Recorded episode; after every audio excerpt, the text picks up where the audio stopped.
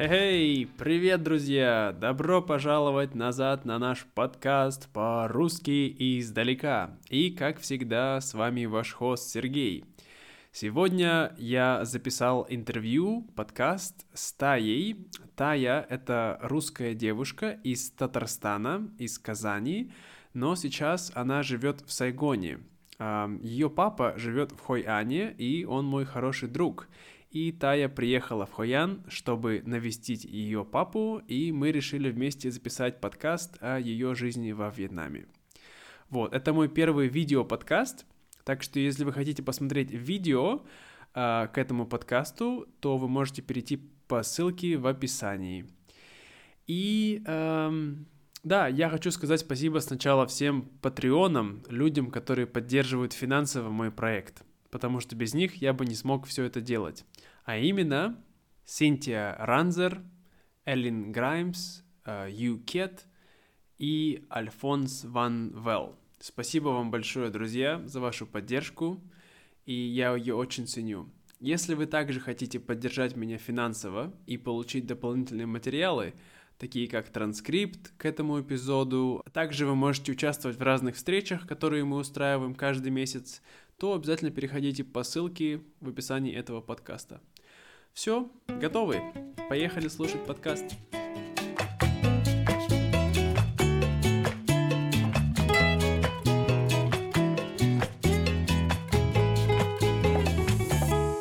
А, ну что, привет, друзья! Сегодня я записываю э, вместе с Таей. Всем привет! Подкаст. Это первый раз я записываю видео-подкаст, потому mm. что обычно у меня только аудио, но я подумал, почему бы и нет. Такое красивое место, Битлз кафе, играет русская музыка. Поют птички. Поют птички, да. К сожалению, это не настоящие птички. В смысле? Ты знаешь, это не настоящие птички. Ты шутишь? Нет. Дело в том, что во Вьетнаме люди используют а, такое гнездо для птиц. И это гнездо, они, эм, как сказать, они его делают из него напиток. Ты никогда не видела такой птички а, нарисованные? А, называется ин? Да, ин сам что-то там, да-да-да. И вот, и для этого они делают такой большой дом, и в этом доме они делают очень много гнезд, и чтобы приманить этих птиц, они делают такой фейковый звук. А, то есть здесь дом вот с вот этим вот? Да, да, и он где-то вон там он, да. Ясно. А ну. я-то обрадовалась, думаю, птички поют, прекрасно все. Я бы тоже всегда так радовался, но, к сожалению, это не всегда настоящие птички. Ну, так вот, э, если вы уже послушали, посмотрели видео с Таей, где мы э, разговаривали о ее, о том, кто она, то вы можете посмотреть, если еще не посмотрели. Если вы посмотрели видео, то молодцы, если нет, то посмотрите. Но сейчас мы будем разговаривать о ее жизни во Вьетнаме. Итак, Тая, расскажи мне, когда ты переехала во Вьетнам? Слушай, переехала уже, наверное, 4 года назад. Я все говорю 3, но понимаю, что уже, наверное, 4.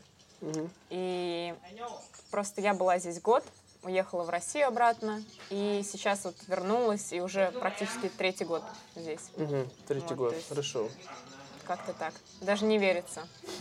Я не заметила, как прошлые полгода прошли даже. Да, да. Но почему Вьетнам? Как-то нашла себя здесь как вторую родину. Я второй раз даже, когда вернулась сюда, я такая, о, как домой прилетела. Мне прям здесь хорошо. Погода классная, то есть я люблю тепло, мне надо, чтобы круглый год было тепло. Хорошо, я, я промолчу, вы, господа, вы знаете, как я люблю тепло. Так, давай дальше. Да, и люди здесь довольно приятные. Я особенно в самом начале обращала внимание, что мне так поднимает настроение, когда ты выходишь на улицу, а люди тебе улыбаются. я так редко это видела в России, mm. что мне это так нравится здесь зато. Понимаю, понимаю, да. Улыбки — это то, что, когда моя жена была первый раз в России, она сказала, почему все люди хмурые? Они меня не любят. Я такой, нет, они не тебя любят, они всех не любят. Слушай, но это происходит автоматически. Я, когда возвращалась в Россию, прошло две недели, моя улыбка с лица сама ушла. Я такая, где? Куда делась? То есть оно работает да. как-то так. Отсутствие солнца, и еще плюс того, что все вокруг тебя такие, ты как-то, безусловно, подстраиваешься и в итоге так и живешь. А оно влияет на внутреннее состояние, то есть на какое-то твое как это называется, mental health. Да, твое ментальное состояние. Нет, оно психологическое Да, здоровье. твое психологическое здоровье, да, наверное. Наверное, так, да. Извините, мы будем часто использовать англицизмы, потому что мы оба живем не в России и часто забываем. Да, к сожалению. Ну, все нормально, все нормально, хорошо. Значит, ты переехала, первый раз ты приехала сюда 4 года назад. Да, где-то так. Куда ты приехала? Я приехала в Сайгон, и тогда для меня это был шок на самом деле. Потому что вот эти байки снующие, жарко на самом деле, очень влажно. и Я такая, что происходит? Ну, то есть было очень... Я долго адаптировалась в каком-то смысле, но потом привыкла и поняла, что мне нравится. Это вот Это такое был... было. М, интересно. Это был твой первый раз в Азии? А, ну, получается, изначально я приехала в Камбоджу, то есть самая первая страна из Азии это была именно Камбоджа, и из Камбоджи я переехала во Вьетнам. Ну, Вот. И то есть, да, вообще, в принципе, это, наверное, один из... ну, второй буквально раз, когда я поехала куда-то путешествовать. Мгм. Вот. И, соответственно, интересный опыт был. То есть открыла для себя много нового посредством того, пока разговаривала с людьми. Ты узнаешь их культуру и начинаешь замечать ошибки нашей культуры. Ошибки нашей культуры. Вы слышали это, господа? У нас есть много ошибок. Это какие у нас ошибки в культуре, пожалуйста, расскажи. Слушай, я не смогу тебе так именно это сказать. Знаешь как, просто есть какие-то вещи, которые мы мыслим иначе. Будет это очень странно звучать, если я скажу, что у нас Россия довольно расистская страна, Все к нормально? сожалению. Да, это правда, Вот, я и согласен. также у нас очень нетолерантное к ЛГБТ-сообществу. И здесь я, ну, как-то немного иначе посмотрела на это все, посредством того, как люди здесь относятся к тому же самому, то есть вот к приезжим из других стран, как они, насколько они такой вот гостеприимные. Мгм. Вот. И совсем другая атмосфера. Иногда смотрю или слушаю наши подкасты и такая, у Ну ничего. Все нормально, все нормально. У тебя было ли когда-нибудь, что кто-нибудь тебя, потому что ты белая, потому что ты русская, ну, дискриминировал по этому поводу? Дискриминировал. Да, было. И в плохом, и в хорошем смысле, наверное. В хорошем, когда тебе пытаются помочь, потому что ты как раз вот белокожий, тебе тобой восхищаются, говорят, ой, какой ты красивый и так далее. Это, кстати, тоже хорошо влияет на самооценку. Да, это правда. Вот. И в плохом смысле, когда ты, например, приходишь на рынок, и они почему-то вот, особенно в период ковида, когда только начиналось, они прям очень так дистанцировались, боялись, что вот мы занесли или еще что-то. Мгм. И иногда на рынках отказывали обслуживать или еще что-то. То есть себе. такие, идите, идите, мы вам ничего не продадим. Ну, то есть со временем привыкаешь и понимаешь, что люди, ну, беспокоятся за свою жизнь на самом деле. Поэтому сейчас уже нет такого. Ну, Ты думаешь, это было только из-за ковида, да, Да, получается? ну, было мелкие такое, но не так сильно, наверное. Мгм. По крайней мере, во Вьетнаме в основном люди довольно гостеприимны к эм, белокожим людям, как бы это странно не звучало. Да, по-русски это смешно звучит. По-английски звучит иначе. Ну, а вообще, какая реакция у людей, когда ты говоришь им, что ты из России? Ам, Русские песни люди сразу вспоминают. Меня даже один раз попросили спеть на русском песен пять, наверное. Это весь мой себе. репертуар, который был. Особенно, знаешь, какие-нибудь «Калинка-малинка», «Подмосковные вечера», э, «Миллион алых роз», вот все вот в таком роде. То есть, Традиционные все наши да, да, да. песенки. Ну, то есть Да. для меня это очень такое, я бы даже сказала, некомфортно такое. То есть мне не свойственно это петь. Вот. Но поскольку люди очень просили, я такая, ну ладно, ради вас, вы так это любите, все нормально, я сделаю. Хорошо. Ну, мы уже немножко поговорили о том, почему ты переехала во Вьетнам, но давай подробнее это разберем, да? Вот что тебе именно нравится здесь, во Вьетнаме? Ты сказала, тебе нравится погода, да? Да, мне прям комфортно, мне не надо одевать на себя кучу одежды. Я так радуюсь, я могу одевать платья, э, футболки легкие каждый день. Когда ты живешь в холодном климате, тебе надо кучу одежды, кучу обуви, такой, чтобы вот на все сезоны и так далее. И это как-то давит, что ли. М, Проще одел платье, вышел, и так хорошо. м. Ну, то есть вот Интересно. как-то легче То есть ты, ты не скучаешь по нашей капусте, да, когда ты одеваешь Вот вообще. много слоев одежды, и потом идешь на улицу такой, ох, ох, ох, ох, хорошо. Да. Эм, Интересно. Точно не скучаю по этому.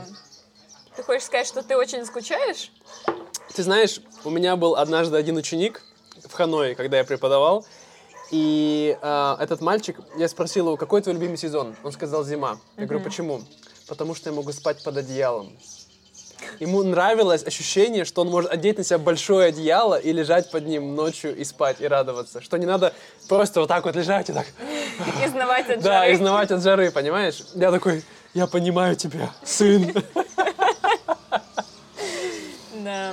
Ну, тебе хоть бывает жарко тебе? Ну, скажи честно. Да, нет, бывает, безусловно, жарко, просто я жару переношу легче, чем холод.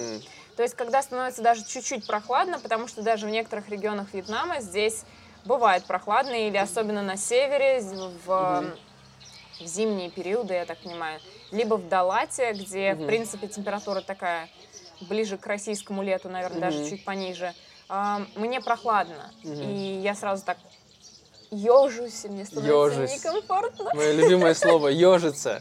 Что значит ежица? Можешь объяснить людям? Слушай, ежица. Наверное, когда ежики бегают, они расправляются. Но вот когда страшно становится, они скукоживаются. Значит, ежица это означает, что ты как ежик сворачиваешься, да, вот так вот внутрь. Становишься меньше и как бы сворачиваешься в клубочек. Да. Очень классное слово. Ежица. Всем рекомендую И использовать. особенно, когда холодно, у нас ведь мурашки поднимаются. и Да, как бы как как ежик. ежик, да, у тебя такие чик, расправляются, иголочки такие на, на коже. Да, Да. точно. Мурашки, ежица. Интересные русские Интересные слова, слова, да. очень, очень. Хорошо. Хорошо. А скажи мне, ты сказала, тебе нравятся люди, да? И как ты думаешь, если взять среднестатистического вьетнамского человека и русского, что у нас общего, а что разного? Что у нас общего? Слушай, так сложно ответить на это. Это прям вот мне подумать, наверное, придется. Разное отношение к взрослым людям. Вот такой респект, который они, уважение, которое они высказывают по отношению к старшим людям. Это, в принципе, свойственно всей Азии, я думаю. А, у нас этого нет. То есть они не встанут из-за стола, пока глава семьи не встанет. То есть они всегда будут соглашаться с тем, что говорит там самый старший в их круге. То есть один раз было очень смешно. Я пришла к подруге, и мой папа был со мной, и мы сели обедать. Мы обедаем, мой папа ест очень медленно. Прям очень. Я знаю, мы часто едим с ее папой. И, соответственно, они-то все поели, они сидят такие, уже не знают, что делать, а он все ест. И я такая, ребята, а вы что ждете? Они такие, ну вот твой папа ж ест все еще. Я такая, идите. Такие, мы не можем, как это, он же старше нас. Ну, то есть бывают Забавно. курьезные случаи. Ну Вот. Слушай, по поводу чего-то одинакового. Вот как раз разницу легче найти, чем что-то одинаковое. Может быть, еще потому, что я так подстроилась за все это время, пока здесь жила, ам, к вьетнамской культуре в целом, что я могу чего-то не замечать на Мгм. самом деле. Вот спроси меня 4 года назад, я бы, наверное, вот, вот так вот Да. тебе это говорила. Я понимаю тебя. Чем дольше ты живешь в каком-то месте, тем больше ты как бы вот эти какие-то особенности не замечаешь уже, потому что они становятся для тебя нормальными. Да, то есть как будто так всегда и было, и должно Мгм. быть. Вот. Ам, что до сих пор, на самом деле, меня такое вызывает кучу эмоций, именно каких-то негативных в данном случае, наверное, это то, что вьетнамцы, в принципе, у них нет ам, своего... У нас есть... Как это называется? Ам, Я понимаю, о чем Наша- ты говоришь. Так, давай подумаем, вспомним русское слово. Так, не лично- зона лич- комфорта, личное личное прос- пространство, точно. Ам, у них его не существует. И то есть, как бы, это очень дискомфортно в начале, когда люди очень близко к тебе, и тебе некомфортно, а им как будто и не замечают тебя.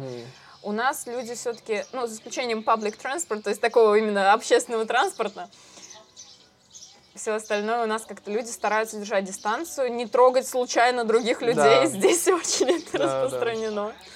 Я думаю, что после жизни во Вьетнаме я стал чуть-чуть более вьетнамский, потому что я, когда приезжаю, я очень э, близко подхожу к людям, я могу их взять за руку, так, «Эй, как дела?» Да-да. Даже если я первый раз или второй раз увидел человека, понимаешь? М. И люди такие, «Э, да, а я для меня это нормально, потому что так всегда делают здесь, понимаешь? Они могут тебя взять за руку, могут тебе что-то еще сделать, если как бы, да, я уже к этому привык. Ну да, Вот. и еще, знаешь, я заметила, что я действительно акклиматизировалась во вьетнамской культуре тогда, когда мы с моим папой пошли на ивент, где э, игралась какая-то детектив- детективная игра Мгм. с командами, все были русские, ну или, по крайней мере, русскоговорящие. И я как только пришла, почувствовала огромную разницу между ними. Они как будто живут все еще вот русским Да. вот этим. А я пришла, у меня есть привычка, я теперь сижу как хочется, я могу ноги задрать, ну, как сказать, просто сидеть в позе лотоса на скамейке или на стуле. И мне нормально, потому что для вьетнамцев это нормально. Да. И я вижу, я как-то так, так, надо вернуться в исходное положение, Да, я мы- мы леди. в, в России мы все сидим так, да, девушки особенно надо. То есть вот этот образ того, что ты леди, его как-то нужно держать, если ты в российском обществе. Это очень хорошая тема. Давай поговорим об этом. Вот как ты думаешь, когда ты переехал, когда ты переехала во Вьетнам, именно как девушка, ты себя чувствуешь более открыто, более расслабленно? Какое-то давление с общества ты не получаешь? Или оно А, что-то Я другое отношение к себе чувствую, как раз именно из-за того, что я приезжая, но в хорошем смысле, потому что ко мне всегда вот радушно очень относятся. Мгм. И мне от этого легче. В России мы все равно, вот какое-то, особенно первое время, мы как-то так, у нас есть свои границы. Но понять вьетнамцев я до сих пор не смогла, я бы сказала. То есть это вот такой процесс очень долгий. Каждый раз новый пазл вставляется, что я что-то новое узнаю. И, наверное, здесь тоже у меня ушел... У нас русские любят одеваться. Именно одеваться в том плане, что надо хорошо выглядеть. Идешь за хлебом, ты должен хорошо выглядеть. Здесь люди ходят в пижамах на улицах. И то есть, когда я Да. это увидела повсеместно, я такая, а че я наряжаюсь? Пошла в пижаме, нормально. Ну, не в пижаме в прямом смысле. То есть Ну. я меньше стала обращать внимание, что будет какое-то оценочное суждение со стороны других людей. Ам, когда вот я как-то вдруг не так оделась. На ивенты, да, они прям изысканно пытаются показать, насколько они вот богаты. А в обычной жизни нет. Да, они не будет- запариваются. Да-да-да. Да, зачем, зачем одеваться, когда ты идешь на рынок, да? Сделала бигуди, одела пижаму и пошла. Там неважно, Слушай, сколько ты зарабатываешь. российского человека в бегудях, в халате, такой на рынок пошла. Ты знаешь, я думаю, что, может быть, это было раньше чуть больше так, в Советском Союзе. Я- мне кажется, что люди были чуть менее запаренные. Как не ты думаешь? знаю, мне кажется, нет все-таки. Как раз вот образ того, что ты должен не потерять вид, вот даже, что вот ты, как это, товарищ, я не знаю, какие у нас слова использовались в русском языке в СССР. Товарищ, товарка. То есть, нет, надо было держать лицо, потому что даже если я вот посмотрю на маму, на бабушку, нет, нет, было. Всегда они одевались, да? О, хорошо. Ну, ты знаешь, мне кажется, одна вещь, которую я заметил очень схожая между русскими людьми и вьетнамскими людьми, это на авось. На авось, интересно. На авось. Что, что такое на авось? Ты можешь объяснить? Ам, как бы что будь что будет, ты как-то делаешь, и не важен какой исход. Мгм. То есть результат не важен, а просто делаешь для того, чтобы сделать. Кстати, нет, все равно по-разному. У вьетнамцев это сильнее проявлено. Особенно у ремонтников. Они такие, а, что-то работает, пошли. И на следующий день опять не работает. Они опять приходят, опять чинят. Да, я думаю, что есть такое, но в России у нас это слово почему появилось, так что я думаю, у нас тоже есть эта часть нашей культуры, что мы как бы что-то делаем, и мы не всегда, мы не перфекционисты. И мы делаем так, ну, вроде работает, нормально, а сломалось, ну, можно починить, понимаете? Допустим, если сравнить русского с немцем, то немец, он вот прям вот все вот по правилам, надо все сделать. Пока все не работает, он не отойдет от работы. Русский сойдет. Нормально. Сойдет и так. Сойдет и так, да. И вот я почему-то заметил такое схожесть между вьетнамцами, что мы, вот как азиаты, вьетнамцы, мне кажется, самые расслабленные из всех азиатов. Ну да, если вот с Японией сравнить. Японией, с Кореей. Да, да, да, да, да. То Это есть, точно. я думаю, китайцы и вьетнамцы, они чуть-чуть похожи, но вьетнамцы, они еще более расслабленные. Потому что китайцы, они очень много работают. Сейчас, мне кажется, вьетнамцы тоже начали больше работать, но если М. сравнить вот такого среднестатистического офисного работника, Мгм. я не говорю про людей, которые трудятся в поле, они очень много работают, Да, конечно. это точно. Но вот офисные работники, вот он начал рабочий день, через два часа у него чайное время, чада. И М. они идут и пьют чай, я не знаю, как в Сайгоне, они В кофе, Сайгоне наверное, да? люди спят. Спят, да, в Да, обед. вот это, кстати, Мгм. было очень забавно, когда я начала работать. Ам, я вдруг поняла, что в середине дня в школе дети, рабочие, все идут ложатся на полуденный сон. Я такая, «А, а, что мне делать в это время? Мне было очень некомфортно, я не понимала, то есть я не могла позволить себе даже как это спать в Мгм. рабочее время.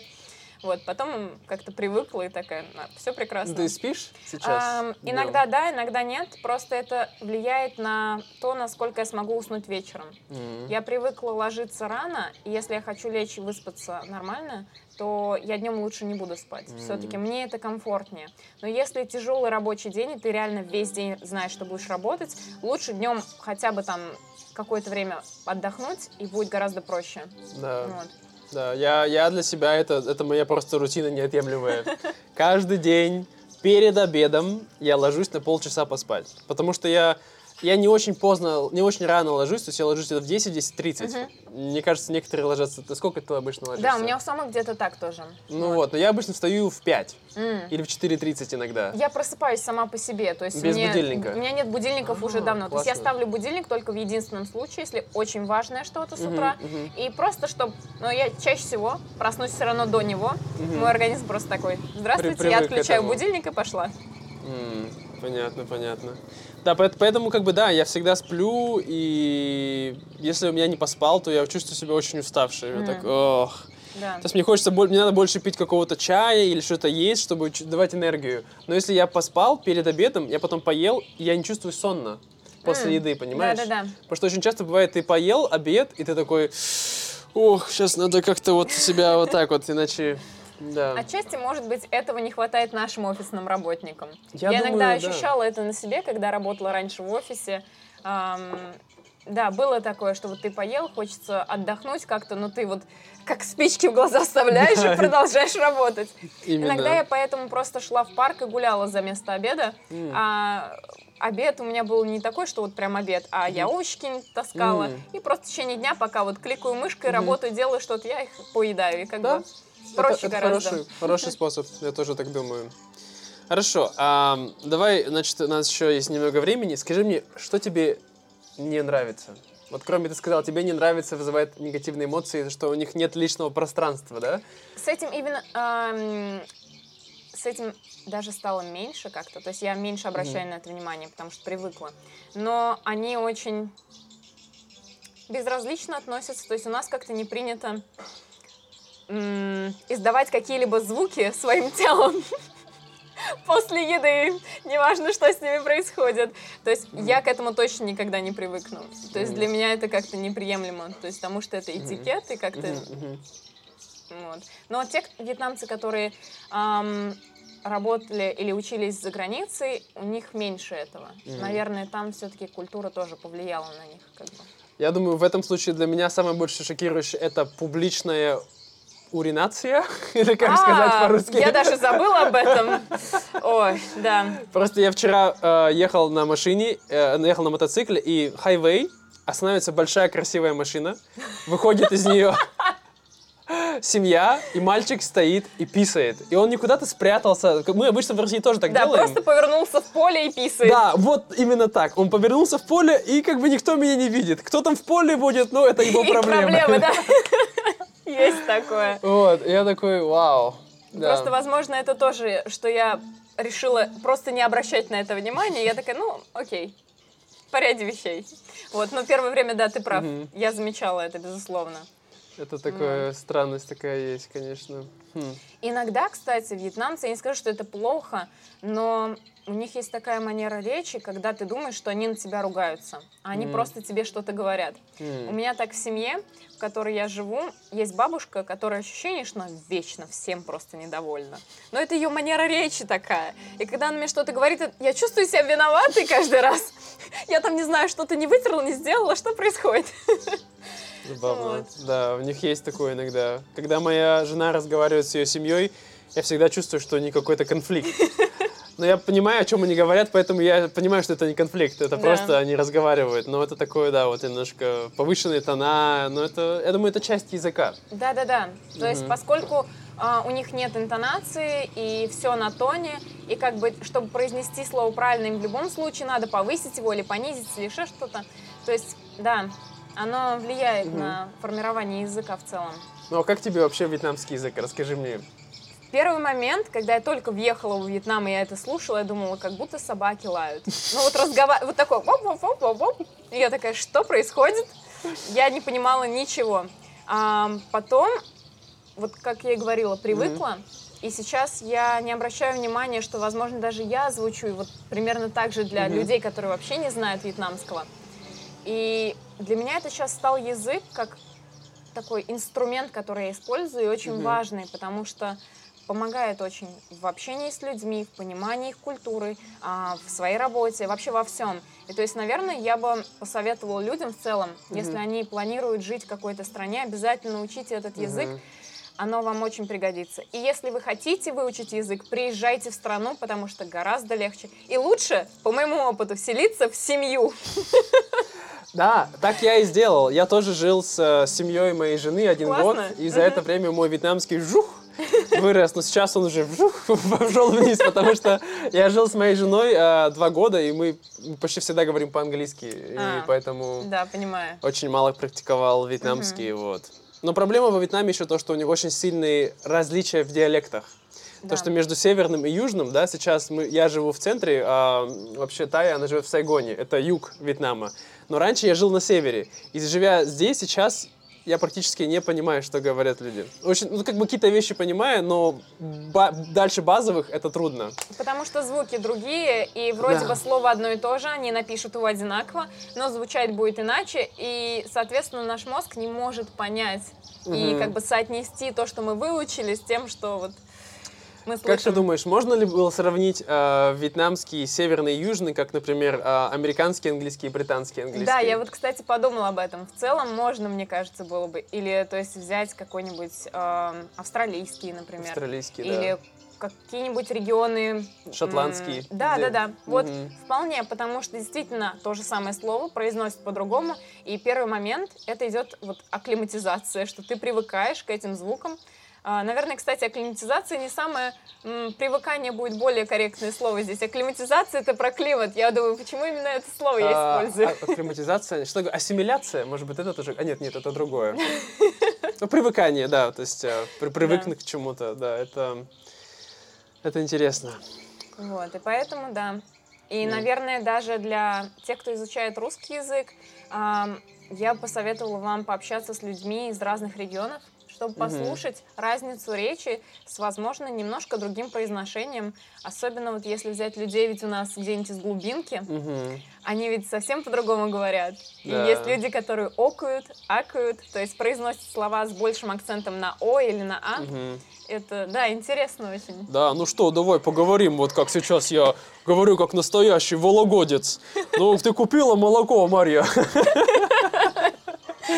Да. Я не знаю, если я правильно это сделал, это примерно, как я говорю. Ну, я, я думаю, что в России у нас в целом практически все говорят одинаково. Да, понять в любом случае проще. Проще. Здесь есть люди, которые не понимают людей своего языка просто из-за того, что они живут в другом регионе. Да?